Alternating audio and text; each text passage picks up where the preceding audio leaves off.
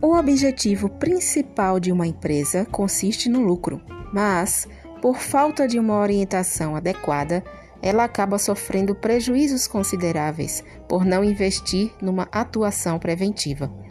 É por isso que eu estou aqui, meu caro empresário. Meu nome é Amapola Souza.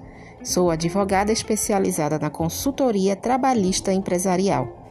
Meu objetivo neste podcast é lhe mostrar que é possível desenvolver o seu negócio em conformidade com a lei, respeitando os direitos dos empregados e, mesmo assim, obter resultados satisfatórios no faturamento. Conte comigo e não deixe de acompanhar o meu podcast.